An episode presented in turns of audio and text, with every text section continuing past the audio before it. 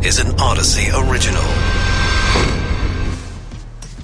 This is KNX In Depth. I'm Mike Simpson. And I'm Chris Sedens, and today for Charles Feldman. Have you ever wondered how so many former members of Congress end up leaving Washington, D.C.? Far wealthier than when they got there? Well, a New York Times analysis may help answer that question. It found 97 lawmakers or their family members bought or sold financial assets over a three year span in industries that could be affected by their legislative committee work. One of them California Senator, our senior Senator Dianne Feinstein, two other House members here in Southern California as well. We'll go in in depth on that. The looming rail workers' strike could have a major impact on the economy. We'll go in depth on that. And speaking of the economy, we could soon, uh, soon see a spike in layoffs in the white collar world. Queen Elizabeth has left Buckingham Palace for the final time. People lining up in London to view her coffin, pay their final respects. Death of the Queen has raised a lot of issues about colonialism. We'll take a look at that and the legacy there. The CDC has a new health alert about respiratory illnesses in kids and a small chance they could develop something even worse. And more and more people around the country no longer identifying as Christian. We will try to find out why. We start, though, with members of Congress and stock trades. Adam Playford is a reporter for the New York Times. He's also co author of the analysis done by the paper on this issue. Adam, thanks for joining us here on In Depth. First of all, would any of this be considered illegal? Probably not, no. Um, you know, the rules, I mean, Congress members are uh, not allowed to insider trade, just like you or me or anyone else. Um, but there really are no other rules uh, aside from they have to disclose the trades they and their family members make. This has been a story that, like we said at the outset, people have wondered how do they get so rich, and and there has been some rules put on them. There was the the Stock Act, but even then, to your point, it doesn't stop them from, from doing some of this. If you're involved with a committee and you're investigating someone or you have oversight of something, you can still trade stocks, right? You just have to tell us later on. Absolutely. Yep. Now, how much money are they making on some of these trades, and, and does it always happen in a in a way that can be explained? Because what we see a lot is, oh, this was my husband or my wife, or it was my broker, and I don't bring my work home, and so they had no idea. Right. Yeah, they're very. Those are the, the most common answers. My broker does it. My uh, husband or wife did it. Did it. Sometimes my child did it. If it's a young, even if it's a young child, um, you can't always. my five-year-old did money, it. yeah, exactly. You know, you can't always tell how much money they made, in part because that's not something they really have to disclose, and they use really wide ranges. Um, so it's very hard to get a picture. But you know, some some of these people trade a lot of money, and um, you know, they say they're wealthy or came to Congress wealthy, but you see some really, you know, large, large numbers. Does this explain why so many lawmakers tend to leave Congress more wealthy than when they got there? That's a great question, uh, and you know, I mean, I think uh, what the members would say is that they, you know, invest in the market like everyone else, and it grows over time. Um, there have been different analyses, and you know, some people point to specific. Uh, examples of people who seem to do quite well in their trades. And uh, some studies show that on average they'd be better off just in a in a market fund. Uh, it's a little hard to kind of tell because the disclosures don't give you a lot of information.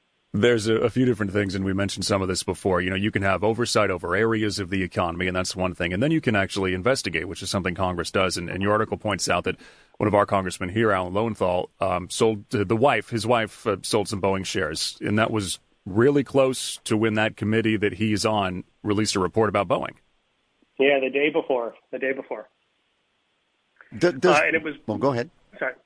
Yeah, I mean, it's one of the most one of the things we were most surprised by, to be honest. And we hadn't kind of, you know, people have focused on this issue of Congress members trading for a long time, on and off, and there have been lots of conversations about people doing these trades just that on their face seem uh, uh, very close to what they're doing. Um, but the you know examples, one of some of the most surprising examples we found were like that one, um, people trading in companies that uh, they were kind of their committees were actively investigating at the time.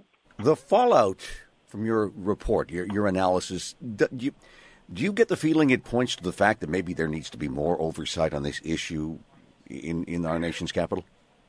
Well, certainly there are some members of Congress who want that, and there's a bill uh, right now pending that would ban most stock trading. Actually, just a couple hours ago, uh, Nancy Pelosi came out and said that there would be uh, some legislative proposal um, that uh, she kind of characterized as fairly stringent that uh, they thought would move uh, sometime this month. But uh, we don't have too many details about what's in it yet.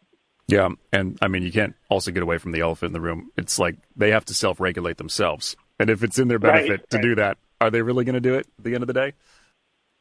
Uh, your your guess is as good as mine. See what happens. Adam Playford, reporter there at the New York Times. Adam, thanks. The White House is involved in talks trying to avoid a railway, uh, railway railroad workers strike. More than 115,000 people will be allowed to uh, walk off the job as early as Friday. This would impact Amtrak lines and others across the country. Some business groups are saying a strike would have an immediate impact on the U.S. economy. Michael Golder is a supply chain expert, professor at the Weatherhead School of Management at Case Western Reserve University in Cleveland. Michael, thank you for joining us today. First of all, just how disruptive would this be to the U.S. economy? So uh, thank you very much for having me. And if if the strike happens, I think it'll be very disruptive, like more disruptive than COVID was two years ago. So super disruptive. Um, because what do we forget how much actually travels on rail? Because it's just about everything. And I saw a line today. You know, the White House is talking with the truckers, seeing if they can catch up any of the slack here. And the truckers responded, "Are you kidding me? There's no way we have enough drivers to do any of this." So I think this is exactly point. I mean, about 30% or a little less of our goods flows by rail today. And if we take that 30% out, or most of it out, then we have to deal with the shortage of truck drivers we have right now. So there's no way they can make up that, that slack. And what happens is they're just going to stop moving. Do you see a light at the end of the tunnel here? Uh, is there a way this can get resolved quickly before this looming Friday deadline? So I, um, I, I the negotiations. Um, I, I think uh, there's a whole lot of leverage for the people that are um, looking for a quick settlement because of how uh, really incredibly problematic this could be. If the strike does happen, even if it only happens for a few days, it'll take much longer than the length of the strike to catch up because we'll have to go back to moving all the goods that we were moving plus make up for the slack. So I'm worried that even a even a three day strike, and I just made up three days, I don't know, could take us a week or two weeks to play catch up, and we'll start seeing problems in between. So no good in any scenario. They have a, a, contract under the, the labor law that says that the president can step in and, and avert a strike and keep the workers on the job, but he already did that once, right? Can he do that twice? You know, that's a good question. Oh, your your phone's kind of breaking up there. Let's see if we can ah. get you back. It, it cut off whether it, he can or cannot. so, so I, all right, looks like we're losing the line there. So, uh, Michael, thank you. Well, the last we're, part we're, was important. I don't know if he will, and I've seen some discussion Yeah. that because he did it once, he can't. So Congress maybe could, but then some of the Democrats in Congress are saying, "Well, I don't know if we would actually pull the trigger on this one and get them to stop." So uh, there's all sorts of different negotiations going on. We've obviously talked about how Amtrak is affected because a lot of the lines uh, that the passenger rail goes on are on these on yeah These on those lines lines, use the- the, the freight lines. Yeah, and we, and we should also point out that we're already seeing ramifications. We were reporting yesterday here on KNX that there were two routes, uh, Amtrak routes. Uh, one, I believe, between Chicago and L.A. The other one. Um, I think a location in New Mexico that uh, they're already canceling trips because of uh, the the potential that people could be left stranded because of the other looming strike. we might have Michael back. Let, us give this one more try. I, I've already noticed something. There was some talk this morning too that things are already starting to slow down because some of this stuff, whether it's perishable or hazardous or what have you, they don't want to send it out now, even given the possibility that we might strike on Friday. So we might already be slowing down. Yeah, yeah, uh, is my is my line better now? we got you. Yeah. Yes. Okay, super. So you know, it, it's it's useful to think about what happens and when it happens, because before the strike, as you just said, goods that are particularly sensitive, things that are highly perishable, or things that are hazardous, uh, are being pulled off the railroads. They don't get stuck in who knows where.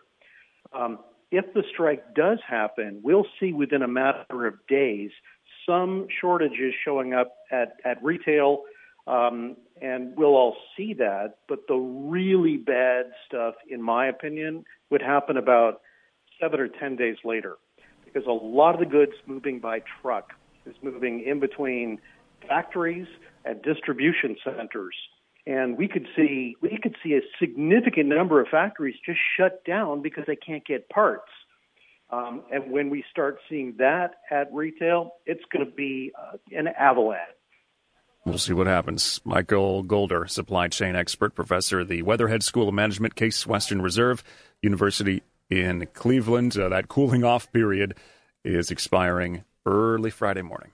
Well, coming up, we look at the uh, criticisms of Queen Elizabeth over British colonialism, and a new report shows Christianity seems to be on the decline these days here in the United States. Right now, though, economic slowdown might hit white collar workers harder than those in the blue collar sector. Layoffs have already started in tech and entertainment. We've talked about Netflix before. There have been layoffs in real estate. With us is William Lee, chief economist at the Milken Institute, who can explain why this is the case. Uh, William, thanks for being here. Why is this the case?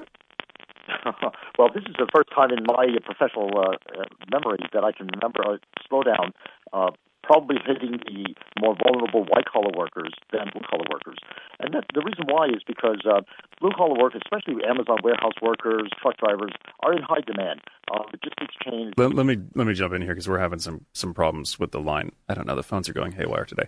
Uh, we'll put you on hold for just a second, William. I'll pick you up out there, and, and we can see if we can get that a little bit better because I'm hearing the crackling. Um, yeah. But but his first point is one that I think we can all realize. Mm-hmm a lot of these these workers on the blue collar side, we need more than we currently have. I mean, yeah. trucking and the yeah, shortages, yeah. Amazon warehouse workers, all of these goods and all of these um, these backlogs that we have. We just talked about the rail strike mm-hmm. and how bad things can get. So these are in very high demand. These jobs, the white collar jobs, everybody staffed up after the pandemic. Um, you know, there was so much uncertainty for for two years almost mm-hmm. when we were coming quote unquote out of it. Right. Everybody started hiring again. Let's bring on more people. And we got more stuff to do, and now it's like we might be a little overloaded. Well, and you, got to wonder about the trickle down effect as well, too. If it's affecting the white collar workers, then is the next uh, ball to, to drop the the blue collar workers? Do they need to worry? Is it a sign that we may be edging closer and closer to a recession as well? William, I think we have you back. Are you with us? Yes, I am. Uh, and Mike, let me let me just continue where we were uh, when we the technology sort of came in the way. Uh, the, the reason why the blue collar workers such demand is because our supply chains are so dependent on truck drivers and people at the warehouses. But the white collar workers that traditionally have been very protected, uh, like entry level bookkeepers, data entry people, they're being made more and more obsolescent by technology. A lot of accounting firms are employing data and data point point of sale terminals. You don't need these these low level uh, white collar guys anymore. So so that those are the ones that will likely be laid off if the economy slows down or when the economy slows down, which is more likely case. Do we do blue collar workers, because of what we're seeing with white collar workers, do they need to worry about the shoe dropping in their direction? The definition of a blue collar worker these days has really upskilled. Uh, it's no longer the guy who could just drive a forklift. It's the guy who can operate the robotics panel at the Amazon warehouse, or the guy who is really good on rollerblades. Uh, and and I think one of the things that we have to realize is that because of the shortage of people who really want to get into the skilled trades like plumbing and electricians and and, and so on, uh, there's a shortage of people out there um, who are willing to do these jobs. So that's why these so-called blue collar jobs are are really technologically upgraded because companies have gone into the business of upgrading uh, and, and, and, slimming down the requirement of using manual labor uh, and using technology, computers, and automation. If we're talking fields, uh, we mentioned you know entertainment, but tech, finance. You were talking about there's more computer systems that can do this now. Um, real estate too, that kind of stuff. Banking maybe. Yep, absolutely. And and the places where you didn't need a lot of um, of adaptability to, to to run the equipment, uh, and you just were a manual kind of data entry person, or or someone who was at the, at the low, lowest level of accounting, where they were just a, a bookkeeper. Those people are going to be made more and more obsolescent by the more advances in technology. Uh, and and and and the, the the white collar people who are doing very well are the ones who are most adaptable, the ones who can come on a scene and say, "Hey, I can make your business run better. I have a better idea for your business model. Instead of having a restaurant that has very expensive dining areas, why don't we start working in ghost kitchens?" So the short order chefs who are able to work ghost kitchens are are doing very very well, whereas the chefs who are are, are stuck in the, the, the traditional diner are not doing well. William Lee, Chief Economist, Milken Institute. William, thanks. You're listening to KNX In Depth along with Mike Simpson, Chris Sedens in today. The UK continues to be in a period of mourning following the death of Queen Elizabeth, her coffin taken by horse drawn carriage from Buckingham Palace to Westminster Hall. A long line of people formed, and now that she's lying in state until her funeral as they gathered passed by and pay their respects. With us now from London, Christo Foufas, royal commentator, TV presenter in the UK.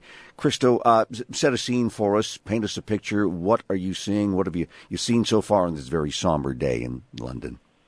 It, it has been a somber day in London. However, the mood, um, which I'll get to in a moment, has has been somber in parts, but some people breaking into spontaneous applause, some people just wanting to say thank you in any way that they could as the Queen's casket left Buckingham Palace. It was at 2:22 on the dot this afternoon UK time as that gun carriage loaded with the Queen's coffin draped in the blue, red and yellow royal standard representing the different nations of the United Kingdom with the Queen's imperial crown with all of those jewels placed on top, that gun carriage with the funeral march playing, with the blues and royals and with the royal artillery, all of the military honours around her as they made that slow walk from Buckingham Palace, the Queen's final journey from the residence in which she lived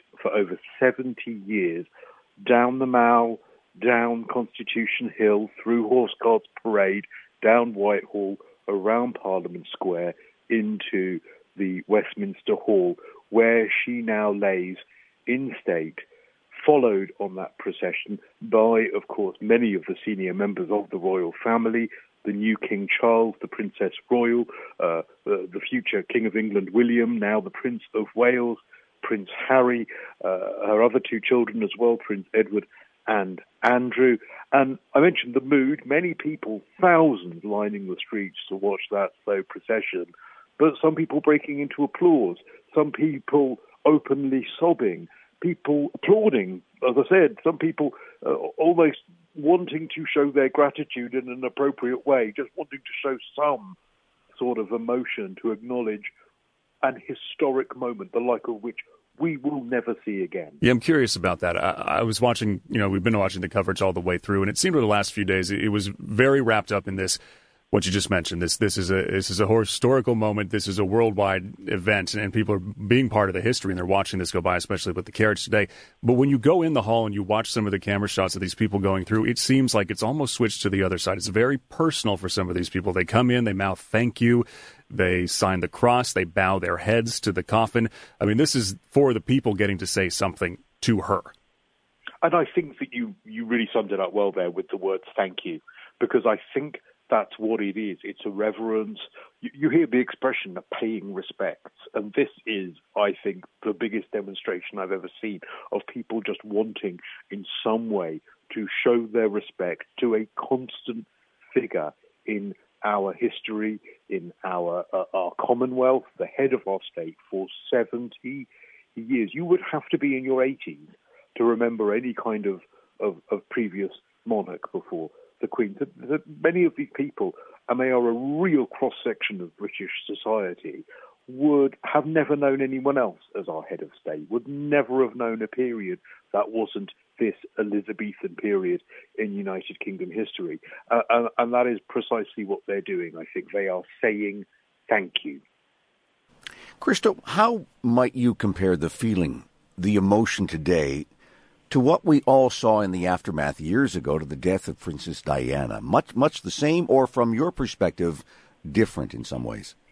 It's interesting. I've made a couple of comparisons to this because I think that is about the only comparable, perhaps as well to the Queen Mother who died in 2002, though she was older. She was five years older at the age of 101. Um, Diana was, dare I say, perhaps a little more hysterical in as much as that people were very much more surprised by her death, and there wasn't really the focus for the outpouring of grief that we have perhaps seen with the Queen. I think the Queen, her death has been a little more reserved in as much as that's not to say that people aren't as affected by it, but we have those processes in place, those those constitutional practices in place, those protocols, the, those particular ceremonial aspects that give people that focus in order to be able to work through their grief and say thank you. With Diana,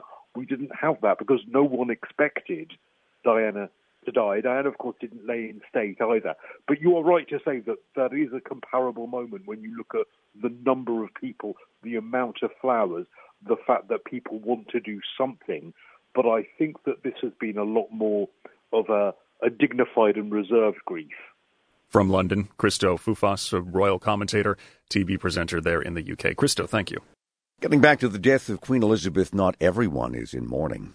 Some people are taking to social media to criticize the Queen over colonialism and the negative impact British rule has had over people of color in its empire over the centuries. With us now is David Sheridan, history professor at Long Beach State, expert in 20th century British history. David, thanks for being here. So, yeah, we were remarking just yesterday this is a very complicated thing twilight of an empire. A lot of it dismantled during her time, but you can't separate the wealth from colonialism. You can't separate colonialism from violence. Uh, it didn't take any time at all to find the arguments on the socials. So, how do you view this? And then we'll, we'll start to pick it apart a little bit. Sure. Thanks for having me on. Uh, you know, I think from the very beginning, you have to try to separate out the relationship of Elizabeth, the Queen, uh, and as a person from Elizabeth uh, representing the institution of the British monarchy and, you know, former head of this quite complex and quite large British empire. And so I think one of the, you know, sort of central questions is how do we sort of assess her legacy or assess the relationship of her as queen and the, the larger, very difficult legacy of British imperialism and the British Empire. And one of the things I think that's, you know, certainly historically accurate is that imperialism and empire are often predicated and usually predicated on on violence and the threat of violence. And so that is a part of this story, and it is a central part to how we try to assess the the relationship of individuals in leadership roles to to the to the realms or to the kingdoms or to the states that they are in charge of or that they rule over. David, what power did the monarchs have in running the empire in the 20th century, if any at all? Right. So, I mean, I think in, in earlier periods of time, obviously the, the, the monarchs had much more political power. And by the time we get into the 20th century, after the death of Queen Victoria in 1901, and then moving to the various monarchs leading up to Queen Elizabeth II taking the throne in 1952, the political power of the empire, uh, the political power of the monarch had diminished considerably. Um, but she, of course, was still the, the head of the state, and she was the head of the, of the United Kingdom and of the largest empire the world had ever known. So I think it's again um, in terms of her own political role, not not very central in in the major events that are taking place in the post World War II era. But of course, she was privy to the information about what was going on in the empire, oftentimes, and her her legacy is complicated by the fact that many times the British Empire was acting in ways that were very detrimental to the peoples and to the groups of people that they ruled over uh, during the time period of colonization and throughout the decolonization process of the 1950s and the 1960s as well. So, does it cut it to blame the prime ministers, to blame Her Majesty's government, or are there things that happened that she had to have known about because she was very knowledgeable about what was happening in all these different you know, realms? Well, I mean, I think ultimate responsibility probably lies with the government and the government officials and the prime ministers. Part of the problem for British historians and people who look and try to figure out what was actually happening during this period is we we don't know what happened in those weekly audiences between the prime minister and the queen or the prime minister and the king in the case of King Charles now. And so it's very we don't have historical records that can tell us exactly what she knew and what she was privy to. But uh, it's it's clear there's no exact evidence that links her with some of the systemic violence of the British Empire. We know of a couple of examples where she was that there was uh, information that was withheld from her by prime ministers, uh, particularly in the late 1950s and the early 1960s, about the actions of the British Crown in these various parts of the colonial empire as, as, as Britain was moving towards post-colonialism. So again, it, it's, I know it's not an easy answer; it's a complicated situation, but I, don't think ultimate responsibility should be laid upon Queen Elizabeth II because her role uh, was largely symbolic. But then again, she was the head of state. She was the head of the British Empire. Uh, and I think you, you can't separate those two out. Do you think King Charles will in any way address this issue? And if so, would it help? Well, I mean, I think Queen Elizabeth herself had tried to discuss some of these issues, especially her visit to India in 1997, which was the 50th anniversary of their political independence from the British Empire.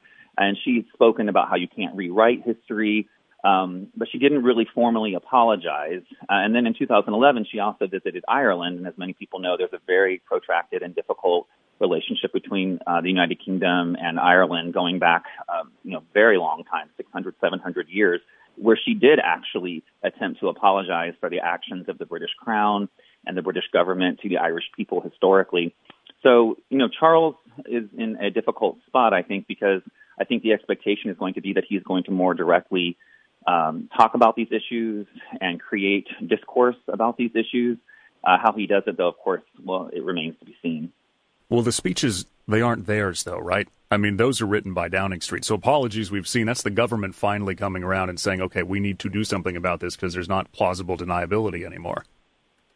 Right. I mean, I think they're largely written by ministers and by the by the existing uh, government in power. But of course, you know, the monarch has to sign off on actually giving the speech. The, the monarch has to agree to actually say the things that are written. And uh, I don't think that the, the apologies are necessarily emanating from the Windsors themselves, from the from the monarchs, but they are a part of that dialogue uh, between the, the head of state and the government, and attempting to address these very complex issues. And I think Charles, I mean, if I would just say, you know, from terms of, of Charles' position, I, I think he's going to try to address these things more directly. We've just seen recently in Barbados in 2021 that they removed themselves as, as having the monarch as the head of state and became a republic. So I think those types of issues are going to be percolating more and are going to have to be addressed by both the Crown and the larger United Kingdom itself. Do you think we'll see momentum build to abolish the uh, monarchy, or is it its support just too strong? Um, yeah, I think again that's that's a really difficult question. That's been around for a long time. A lot of discussion uh, uh, came forward around the time of, of Diana, Princess of Wales' death in 1997, when the popularity of the monarchy was at an all-time low, and Queen Elizabeth II was criticized in ways that she had never been criticized before in terms of her reaction to the death of Diana. Uh, I think, you know, based on larger feeling within the UK today, uh, I, I think abolishing the monarchy is probably not going to happen anytime soon, but we do have very high sentiments, particularly in Scotland, which there's sort of irony is that the, the royal family loved Scotland very much, and of course the Queen died at Bal- Balmoral at their estate in Scotland. But there's very high um, levels of Republican sentiment within Scotland, and even concern about if Scotland is going to continue to be a part of the United Kingdom of the four you know, uh, nations within the United Kingdom of, you know, England, Wales, Scotland, and Northern Ireland. So uh, we'll, we'll have to see, I think. But I do think it's possible that issues related to republicanism and the possible uh, amending of the monarchy or downscaling of the monarchy or possibly moving towards a republic, I, I do think those issues are, are, are coming down the line. We mentioned how this was dismantled over her reign in large parts, transitioning to the Commonwealth credit due there for holding things together in that way? Because positives did come out of this this new iteration. Yes, I, I think so. I mean, she was so central to the transition from the British Empire to this post-colonial era, and she really read and understood the political dynamics of post-colonialism and post-coloniality uh, incredibly well. I don't, I don't think she's given as much credit as she deserves for that. Uh, and that was not an easy thing, and she did it for 70 long years um, that's for an unprecedented amount of time. And many of the, the, the leaders of the Commonwealth were very interested in, in discussing with Queen Elizabeth and, and, and respected her tremendously. So she should, I think she should be given credit for her role in sort of helping the British Empire transition to this Commonwealth. Uh, and uh, and the abilities that she brought forward as a leader and as a symbol were very important in keeping those those that tang- those tangible links going. Whether they will be able to con- to continue under Charles's rule is, is, is another question as well. David Sheridan, history professor, Long Beach State. You're listening to KNX In Depth. with Mike Simpson today, I'm Chris Sedens. The CDC has issued a health alert about a common respiratory virus circulating this fall. It says there's been a rise in the number of kids in the hospital with severe illness who have rhinovirus or enterovirus. The CDC says this could lead to a rise in a, rare but a serious condition that can give kids polio-like muscle weakness. Dr. Daniel Ganjian is a pediatrician at Providence St. John's Health Center in Santa Monica. Uh, doctor, thanks for joining us on In Depth. Tell us first of all about this condition known as AFM.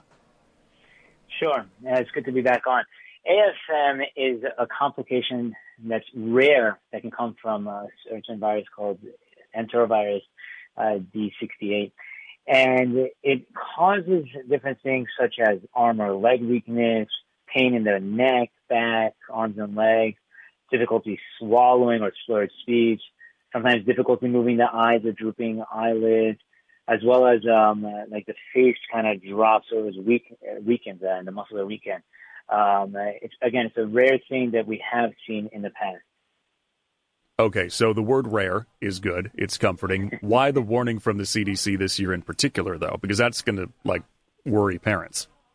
Sure. The warning is meant more for healthcare professionals, uh, like, you know, the pediatricians, in that when we start seeing kids that fit the scope of having enterovirus or rhinovirus, we have to always keep in mind in the back of our head that, hey, can this be uh, D68? Should we do more of a workup?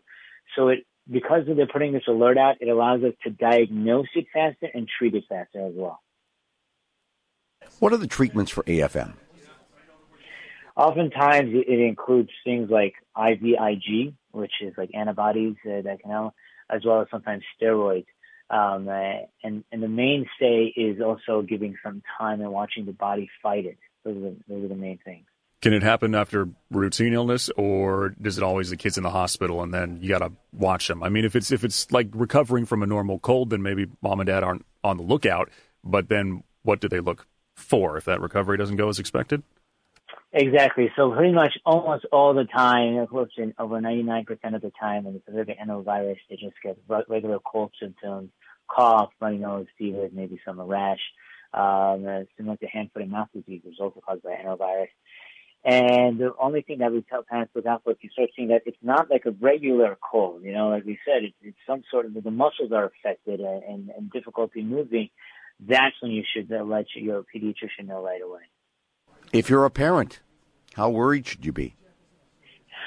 You know, I tell parents, yeah, don't worry. You just you just do the best that you can. Keep to the hygiene things, which are washing your hands and washing your children's hands with soap and water um, after using the bathroom and before eating, and teaching them not to touch their eyes, nose, and mouth with unwashed hands. Um, maybe perhaps not uh, encouraging so much kissing and hugging and, and sharing utensils, especially if somebody else is sick at home, covering our coughs and sneezes. Um, if you're just doing all those things, you're fine. People say, do I have to like not go to birthday parties anymore and isolate? I tell them, no, listen, your kids have been through so much already with isolation and quarantining through the COVID pandemic. Let the kids be kids. Just encourage good hygiene. And again, because this is rare, we're not worried about it. And you have to also realize the CDC, when they put out the alert, is that they're seeing an increase in the virus, enterovirus B6, but they have not seen an increase in uh, the polio-like paralysis. Have we kind of forgotten how we used to get sick? You know, for a while we were just dead set on avoiding COVID, wearing the masks and staying away from people. And now, you know, we catch colds again. Flu season's coming. We're getting warnings that, you know, it might be a bad flu this year. Um, this happens to us sometimes, even though when you do your best to avoid it. Exactly. Life, life happens to you as best as you can. So as long as you're living a life with good hygiene and, and being happy, not anxious, because anxiety will lower your immune system and then you can catch it. But if you're happy and you're doing it with good hygiene, you're good to go. Dr. Daniel Ganjian, pediatrician, Providence St. John's Health Center in Santa Monica. There's our quote of the day life happens. Life happens. Yeah. Well, Christianity has been the dominant religion in the United States since its beginnings. In the early 1990s, as many as 90% of people in this country identified as Christian. It's been changing. Pew Research survey finds in 2020, Christians accounted for about 64% of the population. This coincides with an increase in the number of people who don't affiliate with a religion. That number in 2020 was 30%, up from 16 in 2007. Reverend Keith Yamamoto is the rector of St. Mark's Episcopal Parish in Upland. Reverend, thanks for being with us. When you look out into the crowd, have you seen changes over recent years?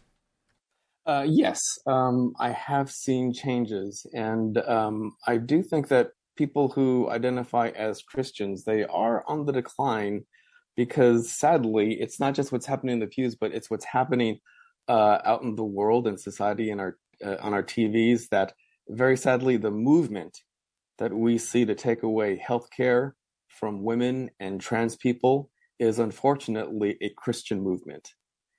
And we've got white supremacy finding cover in Christian nationalism. And that distorts both democracy and faith.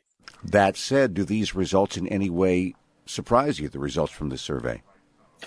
Um, no, uh, because I would want to, I myself would want to walk away if that was what the church was all about, if that was what Christianity is all about. There is a lot of fear and shame and blame and uh, the zero sum game as uh, with God's grace, but that's not really what God's grace is all about. The message of the church really needs to uh, stay away from trying to protect power and privilege and get back to uh, Jesus's way of love. That is a church worth going to.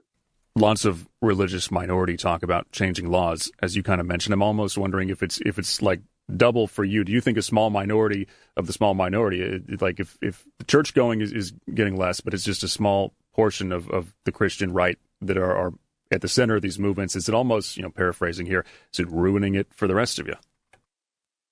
Uh, it, it, makes it a challenge. Um, but uh, as it's been said, you know, uh, a small group of people is what has always changed the world. So um, it is something that we need to uh, double down on and uh, just really embrace what Jesus' message of love and grace was all about and make sure that we bring it to the people who don't have a seat at the table, who don't have a voice at the table. And that is what, especially um, historic institutional mainline churches, we need to do. That we have to cash in our privilege and our power, uh, declining as it may be, uh, to make effective change. Reverend, is outreach an issue? Do you think churches need to do more to get people interested uh, in attending church and engaging with the new community of people? Uh, yes, uh, definitely. There are things we need to pay attention to in helping the the experience of of Sunday worship uh, to be accessible uh, while still maintaining the the mystery and the history uh, and the beauty. Um, but uh, certainly, the the a lot of the Christian message has been co opted by the the the louder the people who are very vocal. There's something else in this poll when it comes to the, the quote unquote nones, the the non religious people. That's how they're phrased in this. They mm. are younger. The average Christian is getting older, and there's a lot of drop off, like right when you get into your upper 20s and 30s. Why do you think that is?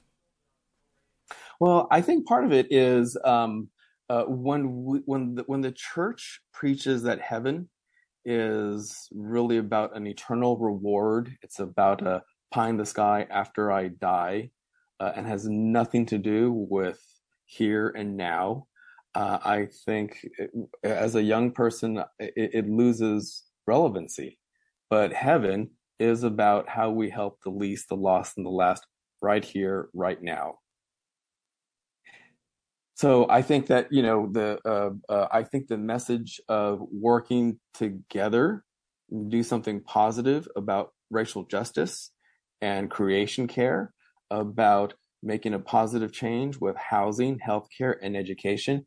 If more, uh, well, I, I will say the young people are leading that movement in the church. And uh, what we need to get better at is making space, especially on Sunday mornings, for young people or the weekend experience to make space for young people and let them have uh, the traditional roles of, of leadership in all levels of the church. Well, let me follow up on that about optimism. Are you optimistic that, that young people can develop an interest in religion and the church? Are you optimistic or somewhat pessimistic in oh, this in this I'm, day and age? You know, I, I, I am optimistic because uh, the, the, the the young people really are uh, uh, on the front lines when it comes to uh, the the, the, so, the social movements. They are they are leading the society, they will lead the church, and the church just has to be smart enough to make room for them in leadership and and to follow their lead. And so uh, the the church might not um, uh, the Christian church might not regain the the majority numbers, but I think what we will have uh, will be good enough, and and uh, so I am very hopeful. There's also a difference between being atheist and saying nothing exists, and then being agnostic and however you define that, saying, you know what, I'm never going to know, but maybe it's something. or I'm spiritual or something along those lines. Do you think maybe more people are just moving into that category? Like, you know what? I think maybe maybe there's something after this, or how did all this happen? But I don't or, know if or any do of these, I, or do I need organized religion? Yeah, I, I, don't know if any of these religions are, are the right one, but something's out there. Yeah, I, I think uh, definitely uh, when when religion is about just eternal reward and is about a certain set of how to do believe and behave before you belong. Uh, yeah, I, I would be very hesitant with certain descriptions of God that support um, uh, uh, oppression and, and, injustice. So I, I, uh, yeah, there's a there are a lot of gods and a lot of versions of Jesus that I don't believe in either. Reverend Keith Yamamoto, rector of St. Mark's Episcopal in Upland. Reverend, thank you. More in depth tomorrow.